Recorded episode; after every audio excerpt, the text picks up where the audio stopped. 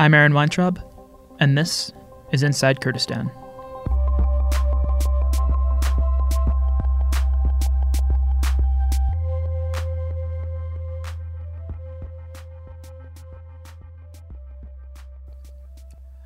I've focused on youth and children in Kurdistan and Iraq in the past, uh, but oftentimes I frame this topic around education or the ability to access the job market for the next generation here. But I haven't actually framed the topic of children based around human rights. Uh, and so I think it's a good time to talk about children here based on their actual rights in Iraq and Kurdistan and the differences between the two uh, and how those rights are handled and oftentimes ignored. Noor Musa is an expert in this area. Her past work with Save the Children and her specialty with dealing with displaced and refugee children here gives her a lot of insight into a, a vast array of topics. Uh, so we get into all sorts of subjects here, including child imprisonment, uh, physical and sexual abuse of minors, uh, and the differences between girls and boys when it comes to growing up and the expectations placed on them. Specifically, we, we get into uh, marriage uh, for young girls as well as uh, child recruitment for militias here. It's a long interview, uh, but it's very informative, and, and Noor does an excellent job of breaking down some very difficult topics. So I'll just leave it at that. Here's Noor.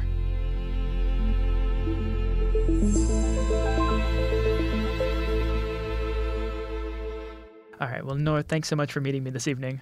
Hi, thank you.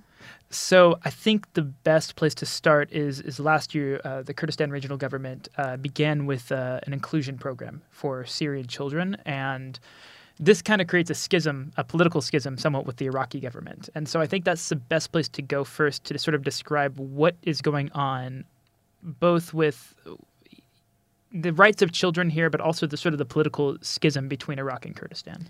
Yes, exactly. I think this is a good example to reflect on.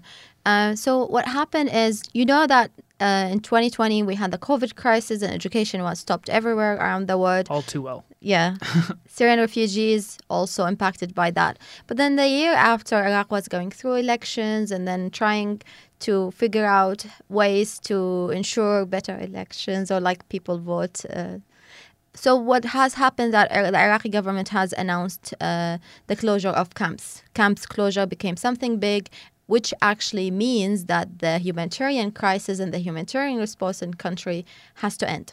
Right. By the end of the year. Well, the humanitarian crisis will continue. exactly. But it doesn't mean that people and suffering is, is continuous, but it means like officially no camps, no suffering. Mm-hmm. Done. Khalas. what happened yeah. to these people? Yeah. That so what that meant is that the funding for education response for children in camps or in, in settlements or in host communities had to stop. Uh, so the schools, the infrastructure, but then also the teachers you pay for to maintain these educational uh, organizations has to end. So the the way the Kurdish government uh, uh found it like the best solution to do is to integrate these Syrian children within the Kurdish schools. Uh, however, Syrian children uh, have, for the last 10 years or even more in the country, been learning in their mother language, mm-hmm. in Arabic, different language in Kurdish school. They, the system is a bit different. So there were two things here. One is that children became a bit limited with their options, not a bit, very limited with their options. Mm-hmm. There's only one option, one system that you can join now. Uh, otherwise, you have to pay for private education. Not everybody can afford that. Most most refugees cannot, yeah, yeah, exactly. yeah, cannot afford that. The second thing is meant that also that children had to pr- provide certain um, uh, legal ba- documents, for example, a graduation c- certificate in order for them to register in a public education. And many Syrian refugee children didn't have that paper with them. Mm-hmm. Or actually, when they want to go back to Syria, they need to have an acknowledged education certificate. And they are concerned that their education in a, in a Kurdish school wouldn't actually help them to continue their education where they are back is a different system, different language. Exactly. So being included in a Kurdish system will actually limit them in the long run if they're trying to go back to their host yeah. to their home country. And I know Syrian parents who were also saying that that also makes me unable to educate my children anymore because this is not the, the the system that I studied in, not the language I studied in. So I won't be even though they speak Kurdish, but you know how Kurdish there are different accents and informal education. Oh, I'm aware. Yeah, yeah. so, like, uh, I would assume that many Syrians wouldn't understand the formal Kurdish language that is used in the education mm-hmm. system here. So that also prevented uh, parents to in, like to be part of their children education and support them with that. Well, yeah, I mean, ultimately, organizations like, for example, UNHCR are beholden to the political motivations of, of you know the governments that they're working in, mm-hmm. and I would like to actually talk about going off of that, uh, this inclusion program and sort of in general uh, education, formal education for children, provides a lot of data sets, uh, ways that we can figure out what exactly is going to happen with this next generation. Mm. And with in Iraq, something that we talked about before we turned the microphones on, the dispelling of these camps uh, and and sort of the ending of uh, humanitarian aid is getting is basically doing away with a lot of these data sets. They're throwing them out the window. And so, what is that going to mean in Iraq versus Kurdistan? I think one thing that the government themselves are struggling with is data. Uh, mm So we, we actually, as NGOs, when you go and ask the government which response you want, in which locations, they'll tell you like come in week or two weeks, we'll try to get the numbers. They ask different organization, other international organization, if they have information on that location. So one thing it's like mostly impacted is the government. They don't really know who's benefiting from their system, which locations. They don't have that uh, data by itself. I think that also need to ref- that thinking about this, we need to reflect about something that is actually for me is very confusing, and it's happening and confusing to people who work with the government or uh, in the government is the centralization decentralization approach mm. for governance. You centrally, the government is responsible for salaries, employment, different things. But locally, uh, pe- the people who work in these offices for these ministries don't really actually have these tools to do the data, to process them, to send them to the ministry. And the ministry believe that this is the responsibility of these right. uh, uh, departments, while the departments think no, no, the ministry is responsible. So within the same uh, actor, there's this division: are we uh, central or decentral? Uh, so uh, when it comes to data, the minister would assume that we want the data. We just ask our office in that governorate, while the office in that governorate is not resourced for. They don't have the the tools and the equipment. They don't have the numbers, mm-hmm. and then information get lost. Well, that's the issue with child rights here in general. Was something you were saying uh, again before we uh, began this interview. Was the issue with child rights is it, it exists, but in a very sort of dispersed form, uh, and so there's no unified like child rights uh, legal system to go off of. Yeah, I think many actors who've been working on children rights uh, in Iraq for years now, and, and even people newly joining, trying to understand what is happening, nobody has the full picture yet because mm. the legal pl- for like the legal uh, scene is not clear you don't really understand what are children laws here, where they are distributed. Sometimes they are different co- laws contradicting each other, and you have the national law, and then you have the subnational standards. Um, again, with centralization, de- decentralization, and then you don't have the understanding of actually how things should be governed. Mm-hmm.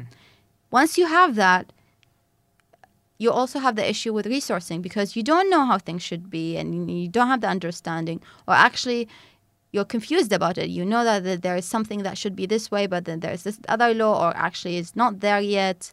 So uh, what, what kinds of laws contradict one another? Give me an example. So i was very surprised when i was in uh, baghdad uh, meeting the juvenile office there uh, and they were saying See, we don't understand why children, juvenile children, are still in the central prison in Basra. They should be here in Baghdad. Mm. But however, we also understand the part of the law that says a child should be uh, imprisoned in the nearest prison to their family.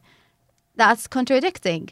And then that also spreads sort of a, a larger amount of what already exists as a culture of skepticism towards the law in general here. Yeah, if you yeah. don't understand and then you just yeah you're not sure how things should be. And then there are large sections exactly, and that's what you and you end up large pockets of cultural conversations that end up happening under the table that exactly. the law isn't yeah. even considered. Yeah, yeah, no, exactly.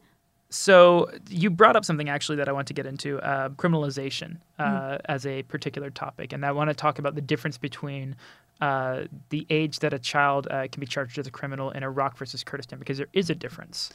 Yes. Uh, so yeah, So I actually, when I I worked on this uh, focus for a while, and then I've always saw how the some Iraqi uh, government uh, people who worked uh, with juveniles, are very impressed with the progress Kurdistan have made. And when you ask them what is the progress, they say the criminal age for a child is a bit higher. So in Iraq is is uh, nine, and in Kurdistan I think it's eleven or thirteen. However, both of the uh, minimal age uh, for criminalization do not meet the international standard. Mm. But then Kurdistan has made some progress. Nine is very low age for a child to be criminalized and then they have to go through a legal process.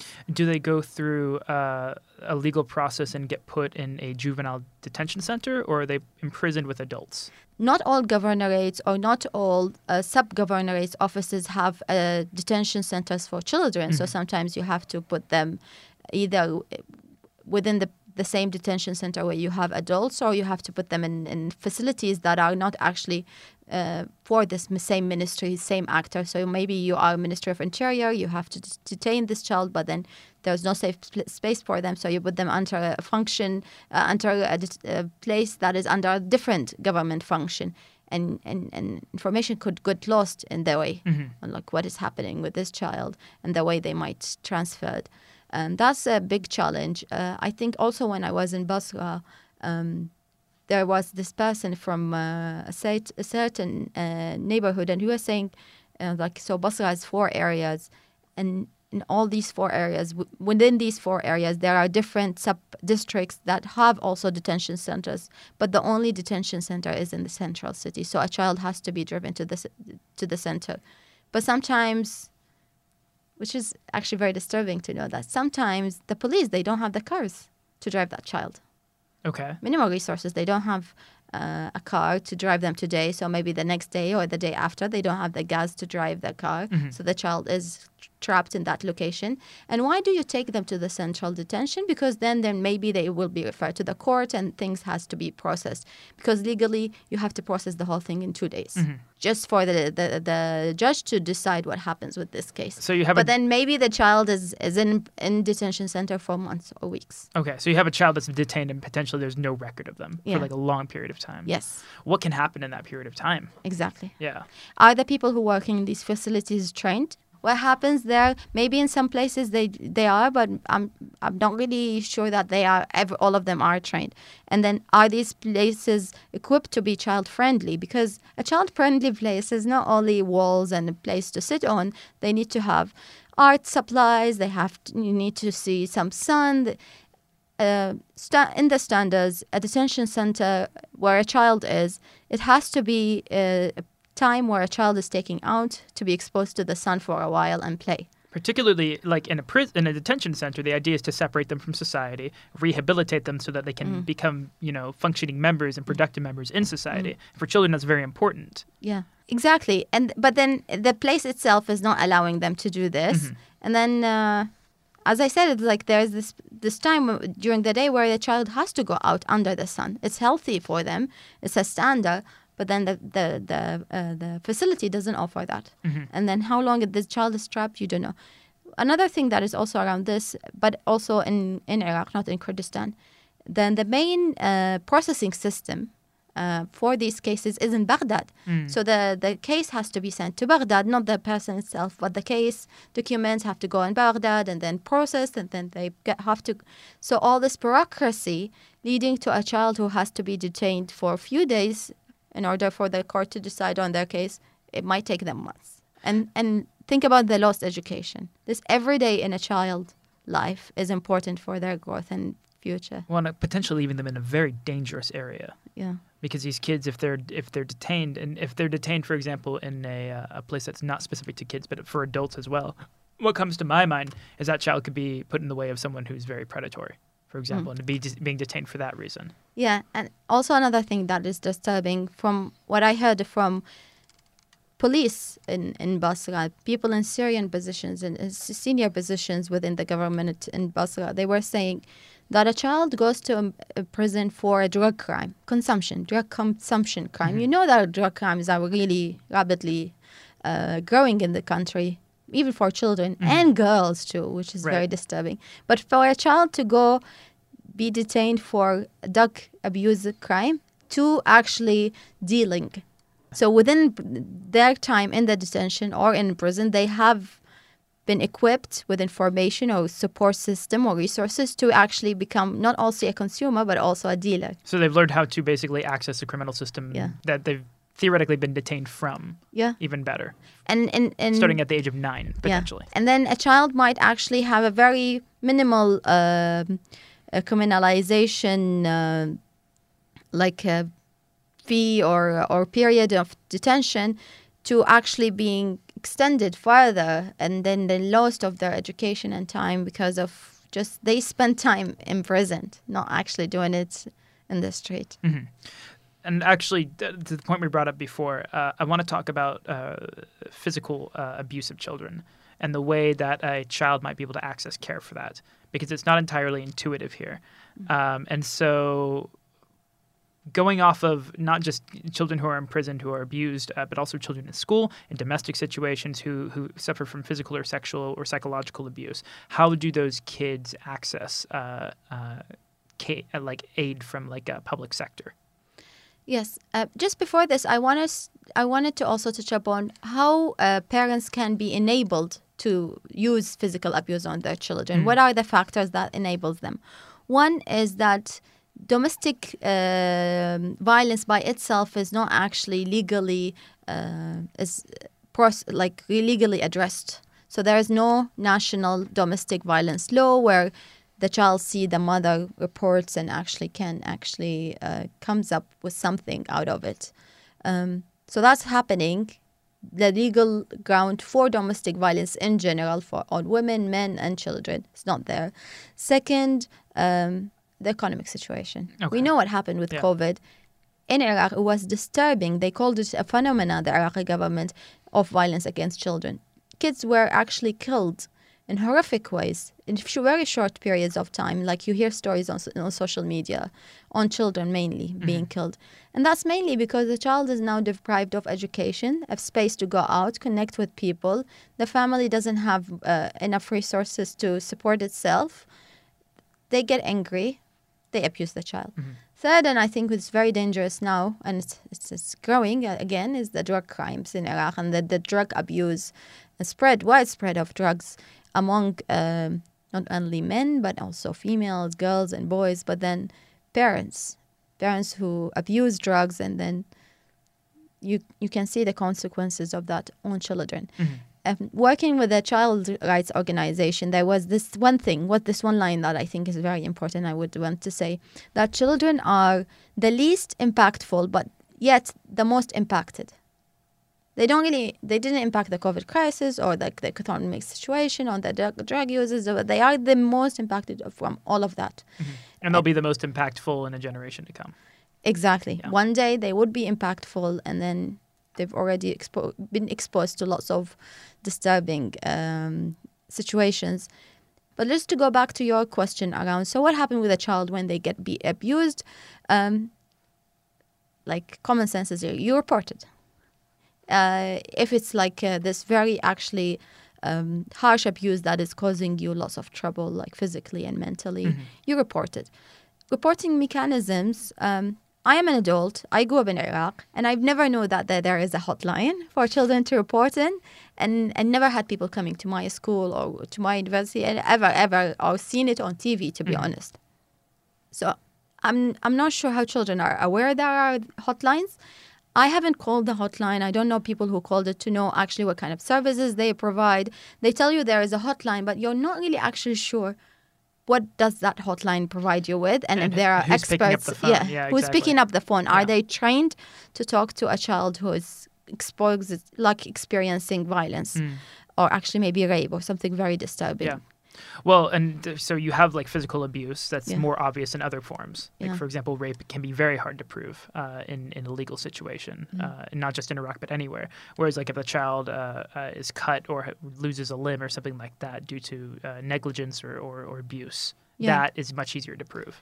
Yeah, but uh, just on reporting, I think there are two things that are actually happening now that they are bringing results for reporting. One thing is you report to someone adult in the community, a neighbor, a cousin, like a, a, an uncle or someone from mm-hmm. the family who actually uh, reports to the social police or other uh, forms of uh, police. What are the social police? Social police, oh my God. Let's get into that. For me, it's a very great uh, experiment uh, but it's still an experiment phase, which is which is something I'm not sure why hasn't been addressed yet. It's been years. There are a few reasons why the social police has been created. It's not actually part of the uh, Ministry of Internal um, structure. It's been created to do a few things. And they don't have a law. Because they are not part of the structure, they don't have a law that governs what actually their accountability is, what they can do, and what is not in their responsibility. So they, because they don't have any law, do they have any authority? They don't have an authority. Okay. So what they do is referral. Of course, they are staffed by the Ministry of Interior, and they have certain levels and like seniority levels. So definitely they have authority. But the structure by itself, not the people working for the structure, the structure by itself doesn't have authority, but they have um, time of reference. Mm-hmm. Like you do awareness around violent violence, awareness around the law, around uh, around cyberbullying uh, or harassment.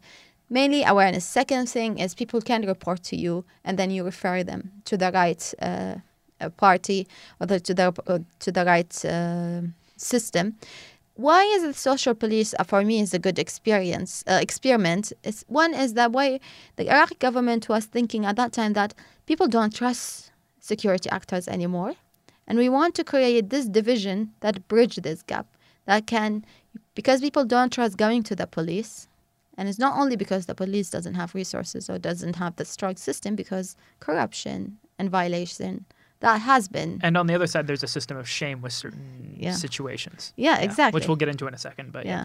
But then they wanted people to to to connect with something that is social mm-hmm. and reachable on social media. They walk around the neighborhood. They don't have any weapons on them. Mm-hmm. You can talk to us. We can explain to you the law if you have something, and then we can refer you to the right people. For me this is a good this is a good uh, structure. But then them the people who work within this structure and i have talked to many of them they always say it is like people come to me and i can only refer them to information or to to someone i cannot really do something i don't have a legal uh, ground to like to stand on so the most accessible form of like uh, protection yeah. that you can access is someone who can literally do nothing for you no, exactly. Right. And then um, the resources are very minimal for them. Um, they ask for uh, support in order to do a social media campaign, or, or, or they, many of the people who work for social police are volunteers, actually. Mm. But for me, this is a good exercise. But, but anyways, what is happening now in, in Iraq, uh, as far as I know, but in Kurdistan, not so much, actually, to be honest. But in Iraq, people. Uh, either a child reports to someone and then they reach uh, social police or on social media now people just film each other a child being abused in the street someone filmed them mm-hmm. or the child goes live and talk about it like uh, so two years ago i think there was a child in kirkuk and it was big story on social media the child went on social media and he said that the security on the gate of his camp have threatened him of rape and, and abuse to his to his family also if he doesn't actually surrender to what they want and because he spoke out of it, he was able to receive some aid. Uh, media talked about it. He met, I think, the governor. So some children, it's like they have the phone, they go on social media and talk about it, mm-hmm. or they tell someone. So at least there is some some progress, not in the right direction, obviously. Right. Like things should be still protecting the identity of the victim. Something is very important to a victim. That's not safe for children. Yeah when it comes to children, their information is very important to be protected. So going to social media, reporting through someone who's very active on social media, uh, there are spokespersons uh, for child rights work within Ministry of Interior or social police who actually expose this information to mm-hmm. the public. That's very dangerous and shouldn't be allowed. And not only dangerous, it's illegal. Mm. It's illegal uh, to ha- to happen. Anyways, um, So a child probably gets reported. Then we come to the challenge that the law by itself is very weak. Do you know that the Iraqi law would only take a child away from their abusive parents if the child has been impacted in a level that they will cause them a permanent disability? I did not know that. So it's like if, if they are abused every day, but they didn't have, they still don't have a disability, it's fine. You can keep your child. Once they have a disability, okay, no, it's not allowed. We'll take them away. Mm. Why yeah. does that? Why does that loophole exist? It says so. There is something that calls uh, called is the the the best interest of the child. Okay. And the best interest of the child is to stay within their family. Okay. Uh, now, how abusive is the family? They have to cause the permanent dis- disability in order for in their order abuse for to be acknowledged. To be exactly. yeah. Very disturbing. Yeah. Um, so yeah, a child could report multiple times. Still fine. Let's talk generally about the, the the needs for boys versus girls. And before again, before this interview, we actually talked about uh, uh, uh, these children uh, that you worked with in, with Save the Children, uh, who developed their own education program. And girls came up with a specific program. Uh, and so I actually, I'd like to start there. Could you tell me about what these girls developed, and then we can branch out into the, sort of the needs of boys versus girls here? Yes. So there is this uh, this project that you can anybody can experiment with is to learn how to design uh, a project centered on the best interest of a girl within a community. Mm. How to protect the best interest for a girl within a community. You learn how to do it. So we worked with children. We equipped them with this information and then we ask them to highlight the key issues for girls within their community. And then they have to find a way to address some of these issues. Uh, so, interestingly, uh, there were two groups boys and girls. The girls group was mainly around uh, online harassment and use of pictures and, and for threatening girls. Then a group of boys talked about uh, harassment of girls within the community when they walk around um, and then the decision that is made by local authorities on where to put the playground, where to put the truck like road or like where the drivers stand. How is the community is safe enough for a girl to walk from home to the shop to the to the to the school mm-hmm. without being exposed to harassment, right. uh, which was very interesting. Then also another group of girls were talking about early child marriage, and which wasn't actually received very well by uh, local authorities because. What do you mean by local authorities? Uh, someone from the government was attending the session. Okay. And and he talked to the girls and he told them, and I'm just telling this story here, okay? Okay. That I still remember it because for me the girls were very impressive in what they did. He told them I understand that I respect your opinion that the that the you want to talk about child marriage, but it, it doesn't happen in Kurdistan. It's not an issue in Kurdistan. And then they started telling stories like my sister, my friend, my other friend, my cousin. She's already pregnant. She cannot go to school. She died uh, because of pregnancy. The other day, uh, I got uh, people asking for me, and then my father. They are thinking about it. They had examples. They had stories. Mm. Um, so that's also apparently an issue that girls are concerned about it. It's funny when people think child marriage, girls go for it. Maybe they are interested in marriage.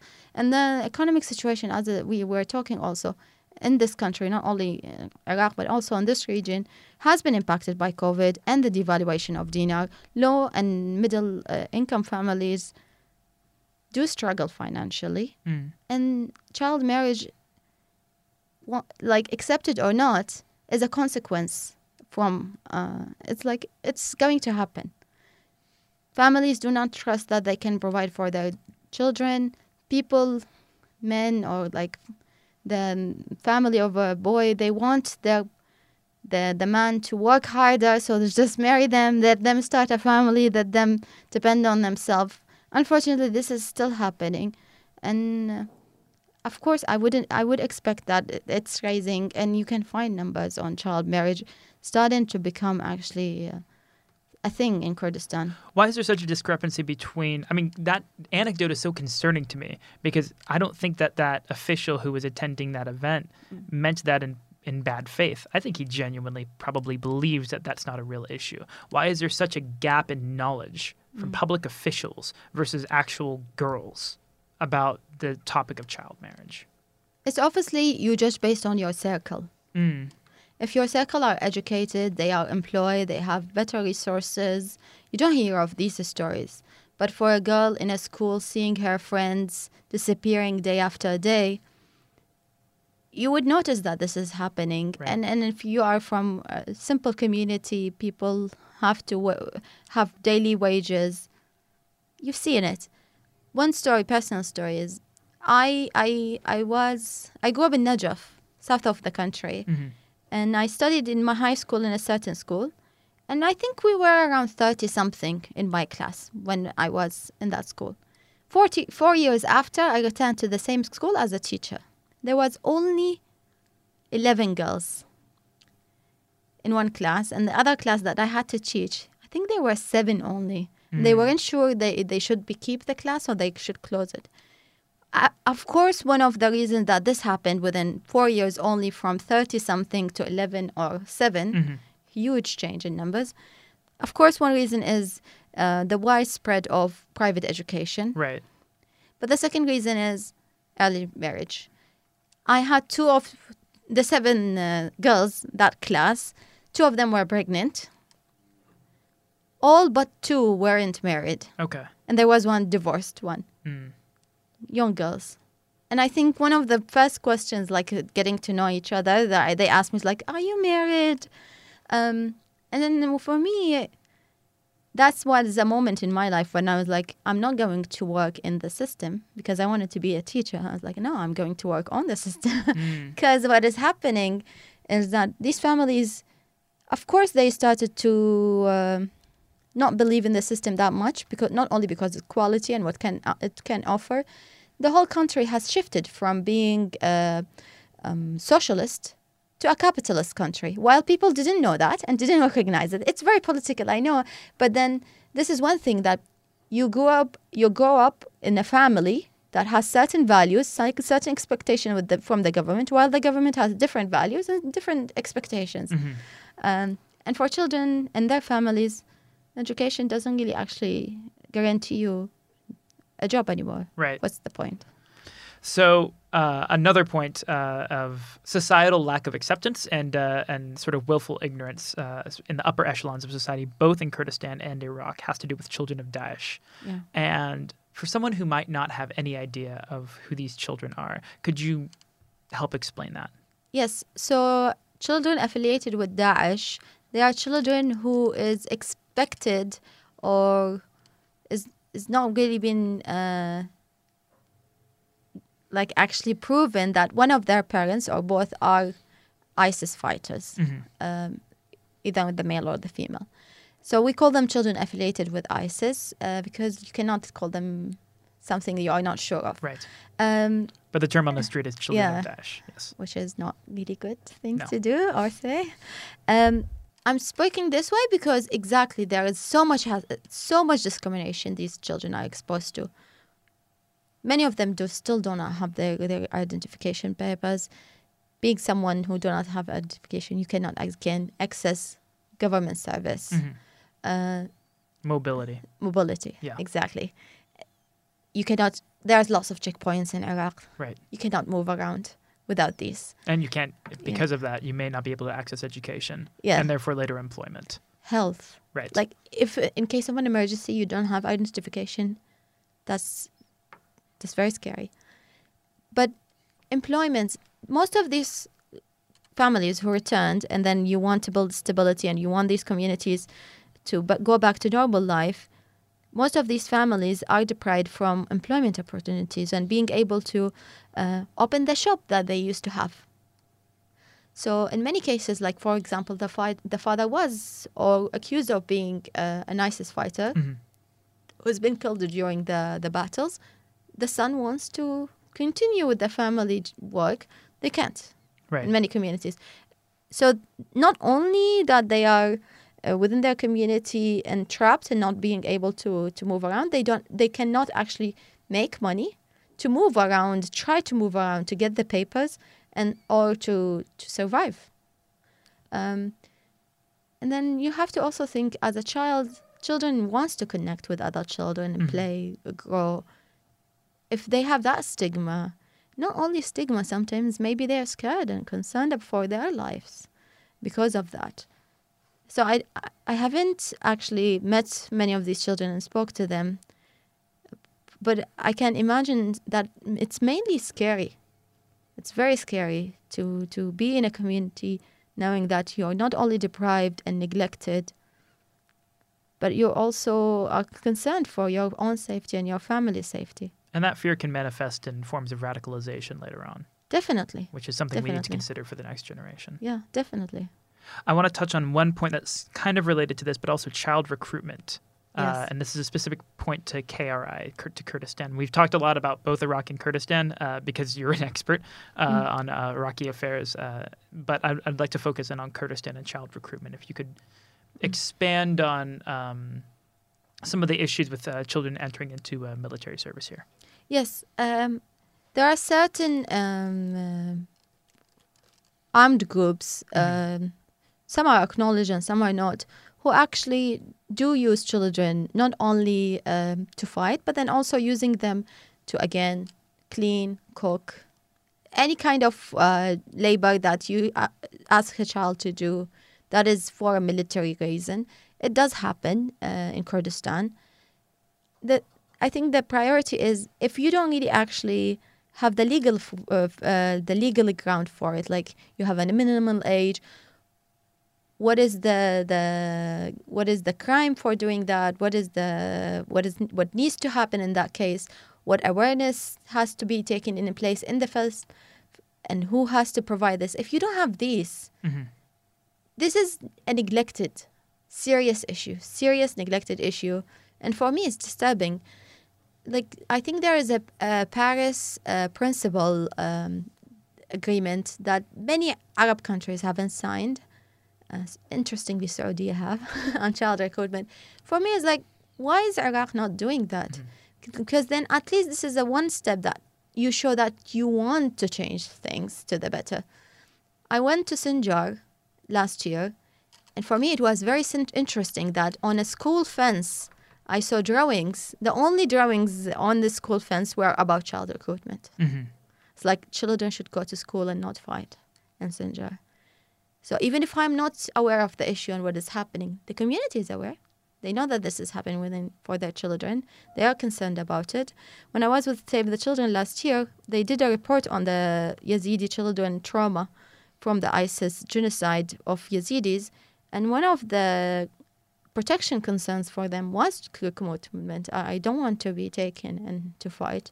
It should be a choice, but then again, it shouldn't be a choice. It should be legally addressed. But then, if you don't ha- take actions to try to address it, activists cannot talk about it. These children cannot talk about it because they cannot rely on something. Well, Noor, I, I want to give you a quick minute to plug your own podcast uh, because we're doing a little podcast meetup right now. Uh, so, to deviate from child recruitment to uh, your own podcast project, uh, to wrap things up, as, as awkward as that is, uh, I, I'd just like to uh, give you the chance to sort of platform yourself. Yes, thank you. So I've worked with Elana Travis, a journalist, a German British journalist, on a podcast, Confused Iraqi podcast. And a Confused Iraqi podcast is the story of how I became a very confused person, but also confusing, I think. It's a great name. yeah. It's better than Inside Kurdistan. no, it's good uh, in, in, because because I feel like I'm always confused, and I confuse people. People always tell me you confuse me. With the so many things are happening, different change in ideas and and what I'm saying, because I feel like most of that confusion has come from living in this context. By itself, is growing up post 2003 as a child, but like uh, and what is happening, it has confused me, and I wanted to share the story of how one person in Iraq has ex- been experiencing life since uh, Gulf War when I was born up to this moment and put it out there because I feel like Iraqi stories are not that widespread or shared and it's it's sad for me not to see them out there uh, I, I when I travel I know people know of Iraq and what happened to Iraq but they don't know of Iraqis and what happened to them and how they reflected on it. So that podcast is just basically one story, one on reflections. We're, we are telling events uh, in their historical order, the way they happened, but then also giving the Iraqis perspective and my family and my experience during this period. Well, you spoke excellently on child rights today, and so I would thoroughly recommend anyone listening to this interview to uh, please check out that podcast as well. Noor, thank you so much for joining me today. Thank you for having me. Thank you.